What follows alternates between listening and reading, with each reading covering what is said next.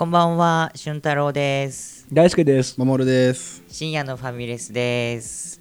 えー今夜は漫画の話をしようということでですね世の中で一番曖昧な場所ファミレスで生まれる不思議な会話を楽しむ3人が愛する漫画について語る番組ですスムーズ。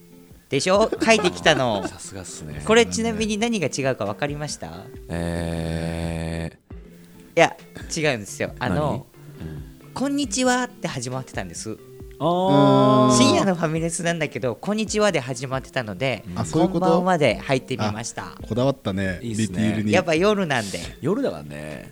老けてきましたね。今夜も。ちょっとちょっとって。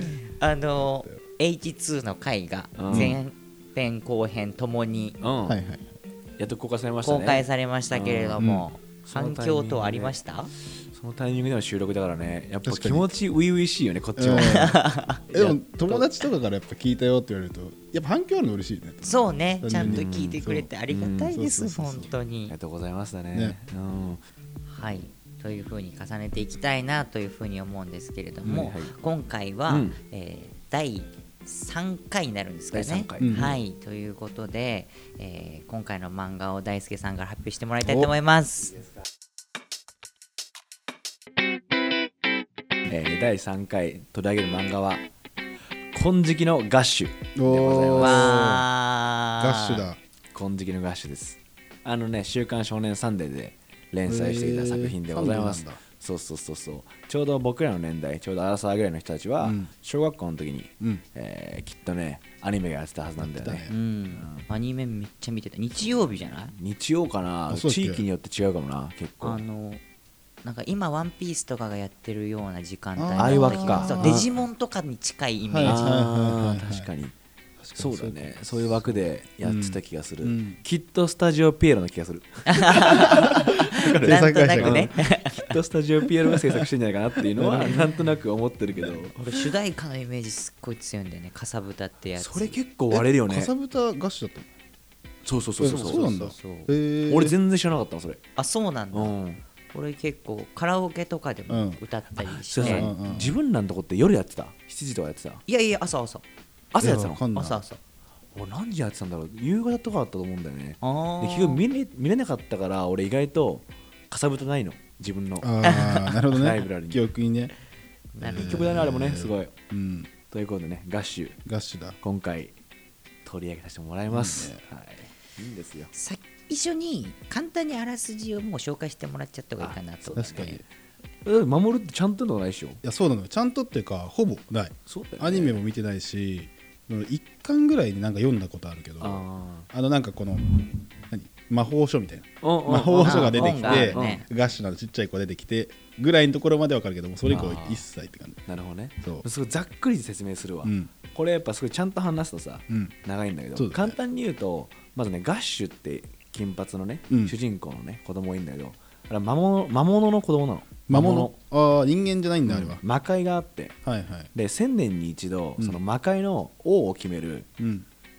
まあ、儀式みたいなのあんあんのよ、うーん。それ強制的に誰が主催したか知らないよ。うんうん。で魔界がの王を決める大会みたいなのが行われるわけ。ああ天でそ下一みたいな。そうそうそうそう。で魔界の中から100人子供が選ばれて、うん。魔物のね。結構多いね。人間界に置かれるの。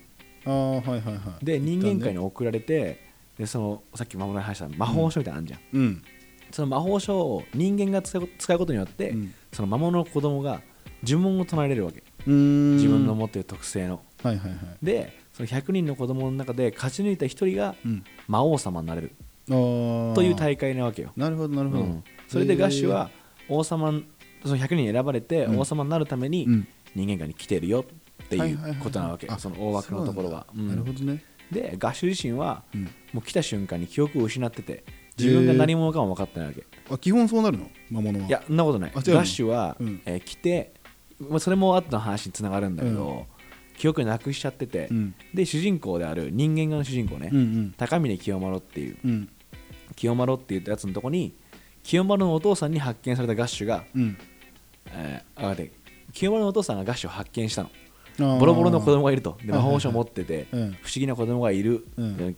でガッシュを清丸の元に送り込んで、うん。友達になってやってくんねえかっつって送り込むの。で清丸は清丸でものすごく秀才なわけ。超頭いいえめちゃくちゃ頭いい男で頭いいがゆえにうん。孤立しちゃってて、その学校では。はいはい。何でもできちゃうし。え中学生。中学生か。でもうほぼいじめられっ子よ。ああ頭良すぎて。うん。ってなっててもう学校なんて行く必要あんのかよっつってうん。行かなくなっちゃうの、うーん。そこにガッシュが来て友達になってやってくれないかって言われたガッシュと記憶もなくてねよくわかんないけど清丸が出会ってえその一応バトルっていうのを主軸に、うん。えー進んでいくストーリーえー、いう感じ。あなるほどね。そうそうそういうストーリーだったんだ。まだ別にその一番最初の時点ではね特にその、例えばさ「ワンピースっていうところの海賊王になるとかさ、うんうん。いう目標はないのああその主人公自体にはね。そうそうそうそう、はいはいはい。記憶ないけど、まあ、友達になってくれって言われたから、うん。行くわみたいな。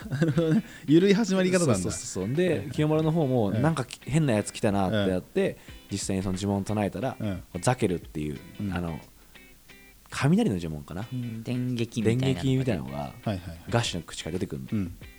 それでこの能力何なんだってなって、うん。一応それを主軸にてんやわんやすんだよねしばらく、うーん。地元で。そうそう地元で、はいはい。はいでその流れでどんどん魔物の子が出てきたり敵になるやつが出てきたり仲間が出てきたりとかっていうのが繰り繰り広げられていく漫画。なるほどね、うん。えー基本はじゃあその魔物同士の戦いみたいなバトルになってるそうそうそうそうそう、はいはいはい。それがね、えー主軸かな。へえだからここだけ聞くとさ、うん。どっちかっつうとマジで少年漫画の王道いやそうそう今なんかその感じがしたすごい、うん。このと深夜のファミレス取り上げるには、うん。キッズすぎと思うでしょちょっと。キッズすかぎるもなっなっててちょっと思ったかも。思った。これですよ。いやー完璧じゃないですか。俊太郎さん。こいつ手のひらの上で踊ってますよあれだって、ま、魔界からさ、なんか来てさでなんか魔法使えますみたいな。で口から電撃ですみたいな。こいつバカにしてる。友達になろうよ。つく初めてなじゃないこん守がこんだけ作品を知らないのを持ってこらいやそうそうだねそうだね。ん。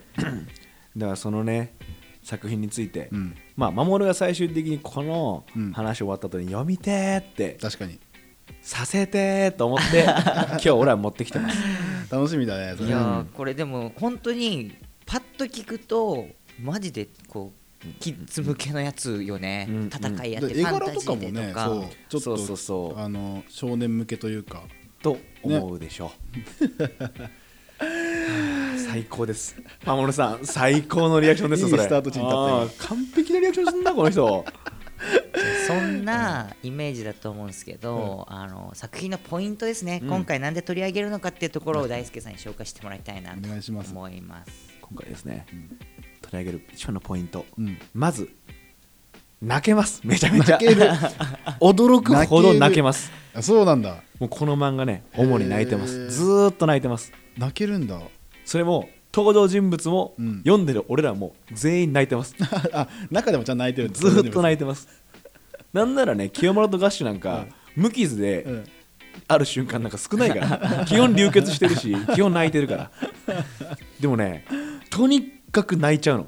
今回俊太郎とうん。やろっかって言って、うん。読み直して何回泣いたか分かんないし、うん。今回まとめるときに、うん。もう一回このポイントかなっつってうん。見るだけで泣いちゃう、かいつまんでも泣いちゃうんだから。いでも準備中にも泣いちゃったんだ。やすごい。そんなに？今俺思い出しても泣けるもん。マジ？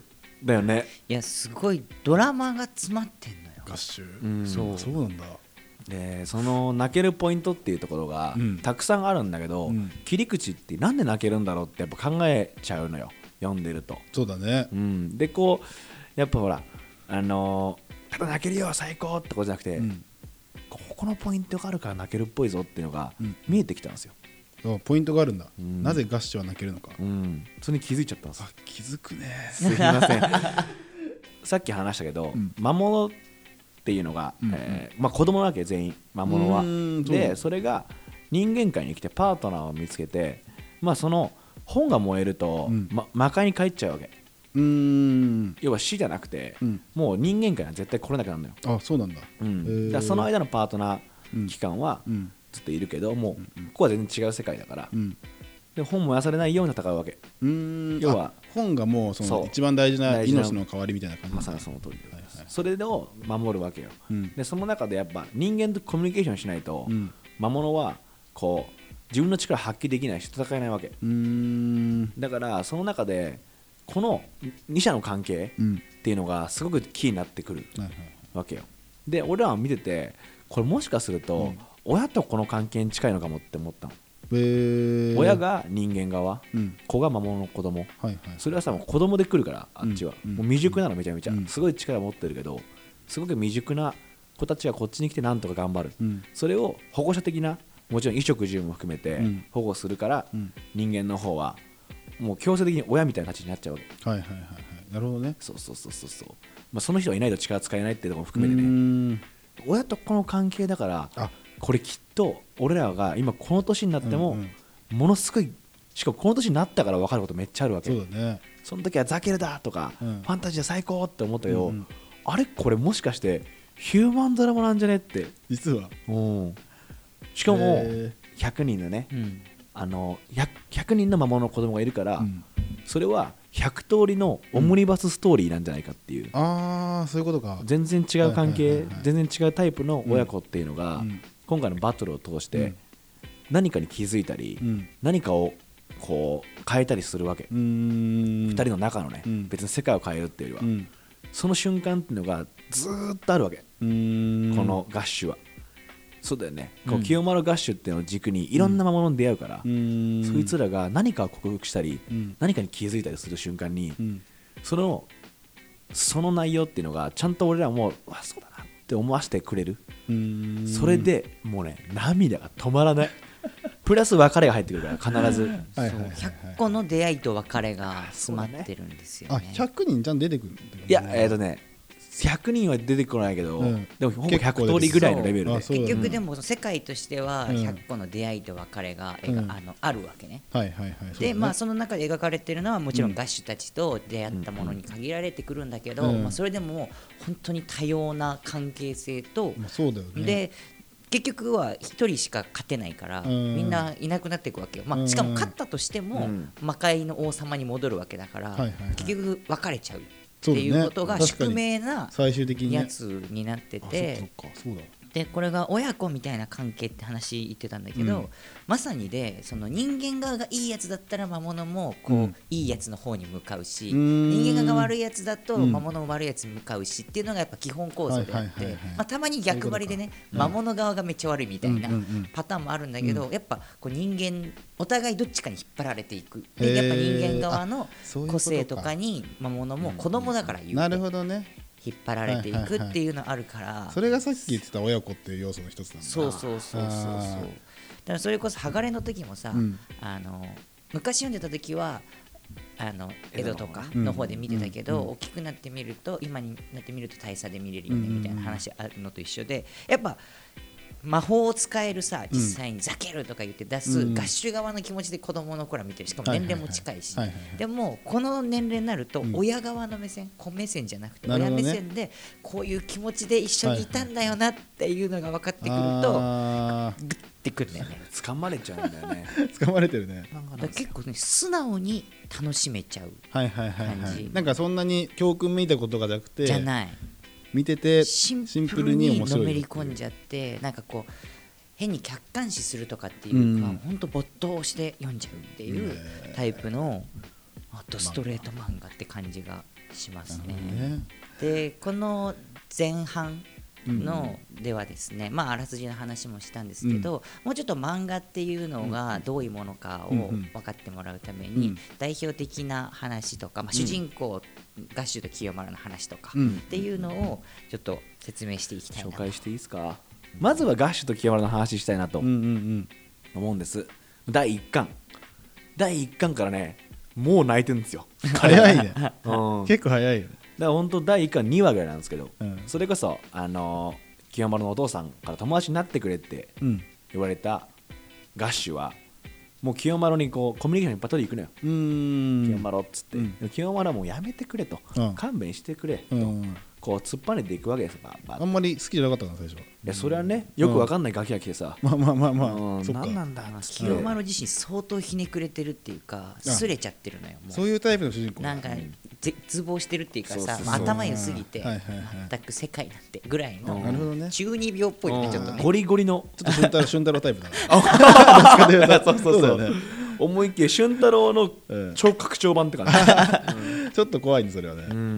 でも本当かなり能力も高い高いし、はいはい。それゆえに本当に周りに敬遠されちゃ,、うん。されちゃったからうんうんなんだよってなるわけよ。うん。うんどうせあいつが100点満点だろみたいなはいはいはい。こと言われちゃっておいおいって確かにね。楽しくねえぞって思ってたの。でもそのクラスでも唯一水野さんって女の子がいて、うん。その女の子だけは清丸に対して高峰君高峰君とうんうん。こう話しかけてくれてたのよ、えー。大丈夫？みたいな、うんうん。これ教えてよとか。うん。周りからはあいつ清丸になんか話してて、ううんぜえなとか言われるくらい。ああ結構仲良く仲良くしようとしてくれてた。でももう清丸もすれてるから、もういいよそんなのって。すれてるね。うん、学校行くかよバカ野郎っつっうんてすれてたの。うんであのあるタイミングでこれもね今漫画だから、うん。そんな条理不条理はさ不条理ですかそのそんなすごいこと起こんないよって言い言いたくなるようなこと起こんなよ。怒んだ。まずね銀行強盗が、うん。出た。あで銀行ことが。まあ、案の定ね 人質に水野さんいるんだよ、女の子はね。うん、でも清丸は今ガッシュといるから、うん。いや普通の中学生じゃないわけよ。ザケルって自分があって、それを何とかする力があるわけ、うん。でも清丸はもう助けに行こうって最初思ったの。自分の中で、ね。助けに行かなきゃってね。思ったけどでも行ったところでこうなっちゃうんじゃないかとかうん。要は感謝してもらえないとか別に俺が行かなくても警察が何とかするんだろうとかもう余計なことを考え始めるわけよ、まあでもね考えそうだろううん。ねで言い訳すんの。ちょっと、うん。もう俺が言ってもしょうがないだろうって、うん。ガッシュを助けに行こうって言い続けるんだけど、でも俺みたいなやつがさって。くれてるね。うん。で俺が助けに行ったとこで、うん。やっぱ周りからもなんか自転車ぶってんなみたいな。寄れんだろみたいなもう相当結構妄想するね。ひねくれてるんだけどその時にガッシュめっちゃ怒んの。うん。いや怒るよそれは。うんここがすごく一番のね、そのうん多分序盤の名シーはいはいはい。ンもう何言ってんだお前っつって、ガッシュが。うん、唯一お前にこうやって話しかけてくれる子だろうと、うん。水野さんが。うんうん。こんなお前の友達になるうん。存在だろうと、うん。もうそんな細かいこと考えんなっつってうん。走り出してしまえっていうのよ。あしかも泣きながらね。あすごいすっごい泣きながらすっわーっていうの。それで清村はブルルルってなって「行きます」っつって助けに行っちゃうので助けちゃうのうんうんでそこから本当にそこを皮切りに清丸はびっくりするぐらい素直なんだよ、えー本当に自分が思ってるように動くし、うん誰かのために動けるようになるわけ、そこをそこからやっとガッシュが始まったって感じうんうん。になるの、確かに考えちゃうよなって、うん。それはなんつうんだろう。みんなが頭良くなればなるほど、うん。経験が積めば積むほどさ、うん。こうあるかなってシミュレーションしちゃうことを、頭でっかちになっちゃうよね。そうそうそう。あるある。でガッシュは大事なことを教えてくれるんだようん。そこが一番大事じゃないんじゃないかっていう、うん。そのリスクヘッジがうん。一番大事じゃなくて、お前はこの友達を助けたいっていう気持ちがあるんだろうと、うん。だからまあ走ってしまえよと、うんそしたら分かるさってことなの、うん。その時ガッシュボロ泣きよ。見たことない泣かしてるガッシュはなんで泣いてんのそれ。えもう気持ちが高ぶりすぎて。ああうん。そういうことかいや分かるからよ。清丸はそう言ってうん。なってしまう苦しみも分かるかうら、ん。孤独で弱いんだろっていう気持ちも分かってるから、うん。その上で自分も傷つきながら言うわけよ、ガッシュはね本気なんだよねいつも。うん、いつも本気。いつも本気なの、はいはいはいはいだからこうん心に響くっていうのがあって、えーでその走り出してしまえっていうやつも、こう銀行強盗から水野さんを助けるために走り出すっていうのもあるんだけど、これ以降素直になったっていうのが、うん。もう清丸が走り出してるねもうこのストーリーの中で、考えずに素直に走り出すっていうのがあるから、だからこそこのガッシュが始まるタイミングっていうのがまさなるほどね。にここっていう感じがあるね。これ以降だから走り続けてるずっと走り続ける。清丸は。これねマジで走り続けてる心配なの俺は普通に清丸のことが。もともとねむちゃくちゃひねくれたやつだったもんね。なんかさあのガッシュはさ、えっと、魔王になるために生きてるわけじゃん、うんうんだよね。多分他の99人を倒さなきゃいけないわけでしょ、うんうん。清丸はさあ清丸じゃない？ん？清丸、うん。合ってるか。清丸はなんかそこにはなんかさ多分そのひねくれた性格があったらさどうでもいいじゃん最初。うんうんいつからそこになんか共感するとかさ協力してくるんだろうそのエピソードあるんですよ、ああるんですね、なるほど。ガッシュ自身も魔王になるためにうん。来てるってのは忘れてるから、あそっかそっか。うん。記憶がないのか。もう前半部分はなんでこんな戦うんだろうって巻き込まれちゃってる感じになるのよ、うーん。襲われてる感じがあるよね。そっかうわーってきて、はいはいはい。何何何ってうん。なっていくわけ、うん。でもあるタイミングで一人の女の子の魔物に出会うわけよ。うん。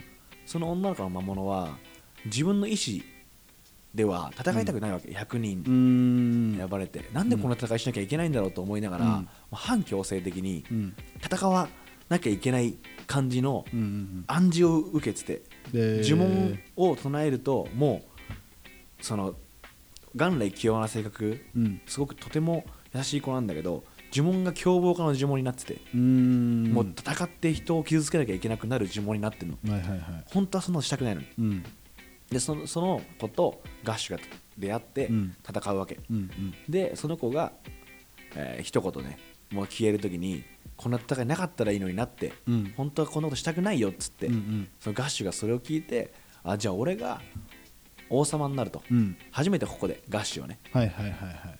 俺が王様になって、うん。優しい王様になって、うん。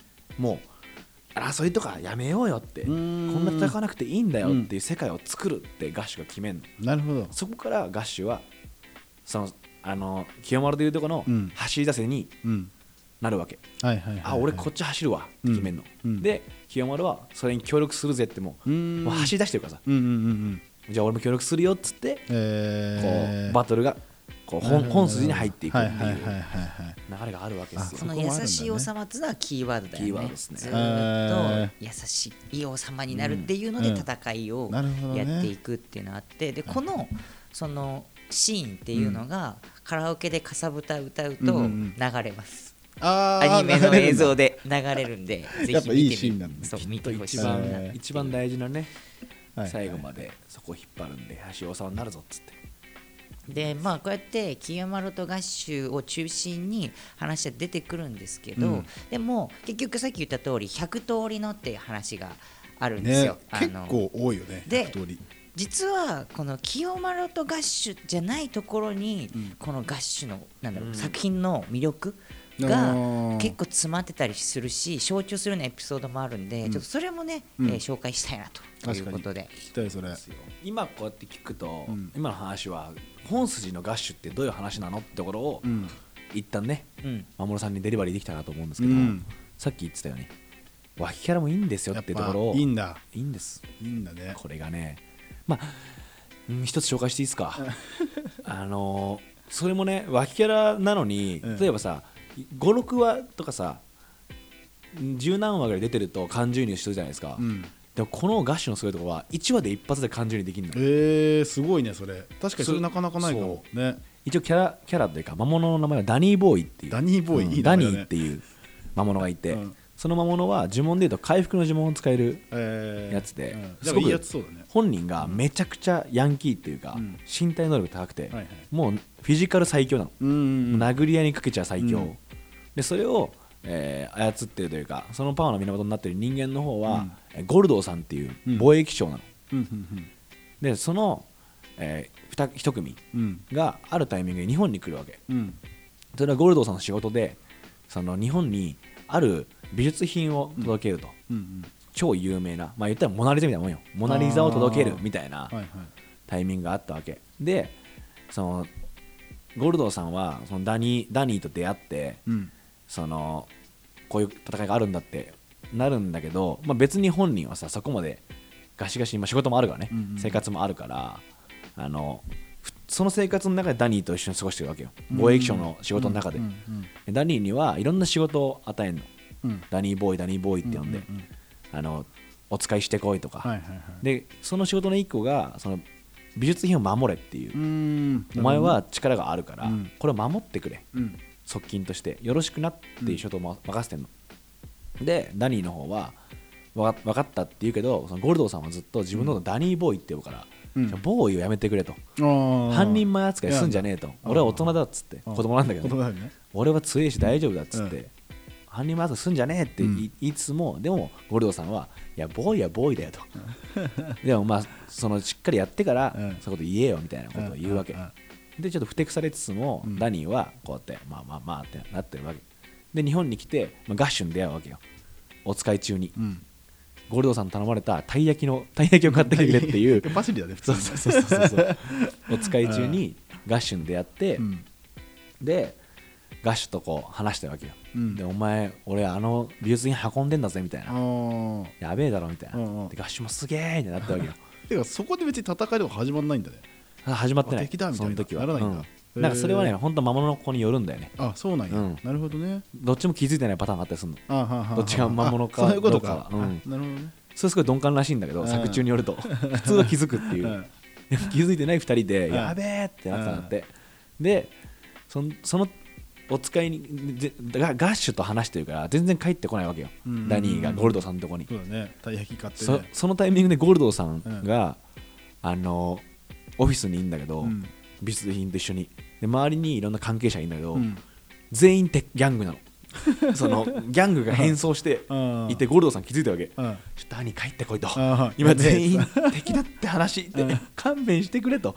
お前何してんだダニーってなってんだけどその間ダニーはガッシュとうん。あのガー笑ってて。はいはいはいはい。でダニーが戻ってきてうんちょっと遅れちゃってごめんねって戻ってきたらうん。もうボコボロボロになってて。あもう襲撃されちゃってギャングに。ーはいはいはいであれ？っつって美術品が盗まれてると。あら。でこその場所もなんとなく分かってて。うん。あそこにそうその不当みたいなとこにはいはいはい。運んでるらしいってなってじゃあこれは助けに行かなきゃいけないと。うん。でダニー助けに行って。であのもうなんつうんだろう。身体能力無双で、うん強いんだもんね。うん、ギャングたちもボコボコなわけ、うん。でもうわーってやんのよ。でも、まあ、案の定ここでももうほんと気持ちいいぐらいに人質取れんのよ。そのギャングがゴールドさそれがちだね。んを人質に取ってお前動いたらうん。やるぞやるぞっつって、うん。もう動けないわけよ、でもそのゴールドさんはダニーダニーにダニーボーイと、やうん。やれと。うん。お前の仕事は分かってんだろ。って言うんだけどいやちょっと動けねえってあの、うんそこで出てくんだよ。ザケルっつって。ガッシュが。出てきたーってなって。でギャング倒してで美術品も救われました。一見落着うん。かなと思ったら、うん。ここでねギャング粘ります。あ粘んだ。粘るね。こんな粘り方あるんだっていうタイプの あ新種の粘り方するんだよ、うん。こうやって捕まってさ、うん。パトカーに行く時に、うん。ギャングが逃げ出して、タンクローリーを奪うの。タンクローリー？タンクローリー。でっかいやつでっかいタンンクローリー奪ってグワーンってくるパトカーにぶつかりに行くのよ。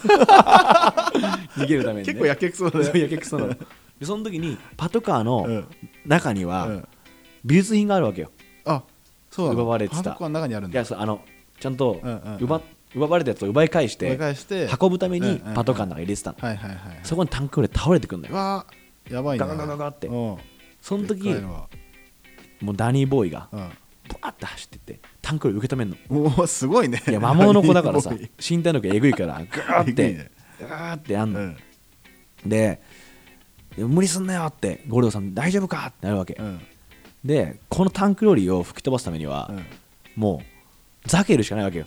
ガッシュ 結果的に。の、うん、ザケルを打つしかもうタンクローリー重すぎるから守れいないってなって、で言うのよダニーが、俺ごと撃てとザケル俺をその撃てばタンクローリーそのまま撃てるから弾けるから、うん。俺ごとやってくれと、うん。ザケルの範囲がでかいからさ、あなるほどね。うん、言う大砲みたいなの撃つわけよ、レベルで言うと、うん。銃じゃなくてね、でも俺ごと当ててくれと、うん。でそれを当てちゃったらでも本も燃えちゃうと。その生命線になってる、そういうことか。うん、だから撃てないってガッシュは言うわけよ。それよくないと思うっつったら、うん。ゴールドさんがやってくれと、なうんあいつを一人前の男にしてやってくれと、うん。今初めて仕事をうん。ちゃんとちゃんと成し遂げる瞬間だから、うん。美術品を守るっていう、うんうんうんうん。あいつを男にしてやってくれっつって、ザケル撃つの、あ撃つんだ。うん。でタンクローリーボーン跳ね返してで実際に本燃えちゃってダニーボーイも消えていくわけよ、そうだよね。魔漢帰るから。その時にうん。初めてゴルドさんがうん。ダニーって呼ぶの。ああボーイじゃなくて。もうねこのシーン最高でグッとくるね。ダニーボーイも言うわけよ、うん。おいボーイが足んねえじゃねえかっつって。なんでボーイつけねえんだよっつったうらお前は今初めて仕事を成し遂げたと一人の一人前の男だと。うん。だからダニーだっつって。でね。ありがとうって。で最後傷だらけなんだけど最後の呪文は回復の呪文にして、うん。体きれいにしてもらって、うん。ダニーはまた帰ってくの。あシューって消えてでゴールドさんもこれまでツンケンしてたわけよ。うんうん。まあ、ダメだな。やっと積んでるの出てきた最後に本当お前やっと一人前のこと慣れて、うん。えーこの時間をくれてありがとうマイさんっつって我が息子って言うんだけどでもそのくらい実は感情移入してて。いやーいいね。そっかそっか。だから言ったらツンツンしてたけど。そうそうそう。それはあの関係としてさ、うん。一人前になる、うん。要は仕事を頼んだ仕事をちゃんとやる。うん。でもやれないわけよ。ボーイだから、うんうんうん。半人前だから、うん。でもいろんなことがあってやっとできたよね、うん。認めてあげるよってちゃんと認める。うんもうかなり親子じゃんこれって。確かにそうだうん。ねこれやってね、うん。できて偉いよっていう作業をうん。この壮大なスケールで。確かにね。彼らはやっててでそれでいやこの感覚ってすごいなって、うん。俺らもこの1話だけで、うん。そのダニー・ボーイとゴルドーさんがうん。どんな風に出会ってきたのかをなんとなくうん。想像できちゃうし一番最後の「ボーイ取れてるぜ」って。ダニーもね気づくわけよ。あれ俺一人前認められてるっつって「ありがとう」って言って、うんもう悔いはねえよっていう、うん。王様になりたいわけじゃなかったっていう自分はっていうのを男になれてよかったっつってうん消えていくわけ、その時はやっぱあのガシも泣いてんだ。当たり前っしょ。ガッシュっていうのは横にない俺らと一緒に泣いてるから、うん。これはだからまさにうん。こうガッシュの中での親子っていうのを人間と魔物のこの関係が親子っていうのを象徴する、うん。まあ言葉にしちゃってるからね我が息子っていうふうに、もうまさにそのようなエピソード。いや今のでもすごい分かりやすかったエピソードでしたよありがとうございます、これダニーボーダニーボーイ。つまり、僕らがねこれですごい感じたのは、イう親子の関係なんだけど、うん。すごくキュッていう期間の中でしか親子の関係を築けないわけよ、うん。確かに。その戦いの中でしか、うん。だから強制的に親離れ子離れが起こるんだよね。うー、ん。だから俺らはもう体験してるはずなんだよね、うん。例えば実家から出るよとか、うんうんうん。それにすごく近い感覚だよね。うん。なるほどね。その中で気づくこと親元離れたからありがたみが分かるみたいな話もあるじゃない、なんかそれをねやってくれるからきっと俺らは、うん。なんつうんだろう。陳腐な感じに思えないんだよね。そのエピソードの,、はいはい。のグッとき方がお涙ちょうだいじゃないんだよねっていううん。とこがすごくあるな、ここれは親離れ子離れの話なんだってすごく感じるようになってこの子さんのエピソードがめちゃめちゃ入ってるんですよ。あ多いねこれ。すごいね。全33巻なんですけど、33巻分入ってます。結構濃いかったけどね今。これで 1, 話だよこれ。本当に確かに1回だけの登場でも感情にしちゃうわすごいよね。うん。勘弁してください。しかもちゃんとなんとねラストの方でもこれ聞いてくるんで、あ聞いてくるの？うん。ダニダニーボーイ。ダニーボーイ？聞いてくるんで。あそうなの？まあそれは、まあ、読んだらお楽しみってことで。すいやちょっと面白そうだわガッシュ。当でしょ、うん。いやもう本当に親と子の関係。うん。で学びがつきものだし、うん。親から学ぶこともあるし、うん。子から学ぶこともあるしっていうのをうん。もう繰り返していくうん。という作品でその中でガッシュと清原も成長し続けていくという作品でですね、えー前半はこんな風に、導入できた。はい、いやーだいぶ導入したね。心をぐっとつかめたんじゃない。かうん掴めたんじなゃないですか。いや結構ワクワクしたね。ああ、よかったよかった。ガッシュ。後半はもっとね、まあちょっとさ、ほら、守さんも頭でっかちじゃないですか。そうか。ええ。まあまあまあそういうとこあるかもね。賢くなっちゃったじゃないああね。の子供の頃走れてる走れてます？ちょっと歩いてるかな今。あー。そうなんかさうんこうにした方がいいかもと思ってもさいろいろ考えちゃってああでもこういうことあるしなってリスクエッジ考えちゃって結局生ききれてないじゃん。あー。え定食の話？それ。まあまあまあまあまあまあまあ。そんな個人的な話はやめましょうよ、ちょっと。でも後半はね、そう。それに対して、まあちょっとやっぱ、もっともっとそれをね、うん。読んでみようかなって思う分かりやすい分類のエピソードをね、紹介していくんで。しかもそれはガッシュと清丸のエピソードじゃなくて、さっき見たダニーボーイの話みたいに、うん。違うキャラクターのエピソードをちょっと、織り交ぜながらね。紹介していきたいな第2のダニーが。第2な第三のなんてもんじゃない、なんてもんじゃない。うん、もうダニーで基準で話してほしくない、ダニーマックスじゃないんだ。うん、ダニーは本当に言うじゃだあそうなの？うん、マックスの連続だからこれは常に。だってそういう意味で言うと33巻あるうちの7巻だから、ダニーはあ早いね。結まだまだ。構早いなちなみに最終回に向かっていくにつれてね、うん。もう涙量は増える。あ増えるんだ。うん。そっかマックスかと思った大丈夫かなと思ったの7か楽しみにしてください。楽しみにしてます本当に。じゃあということで、前半。本時期の合手前半は以上になります、はい。ありがとうございます。ありがとうございますありがとうございました。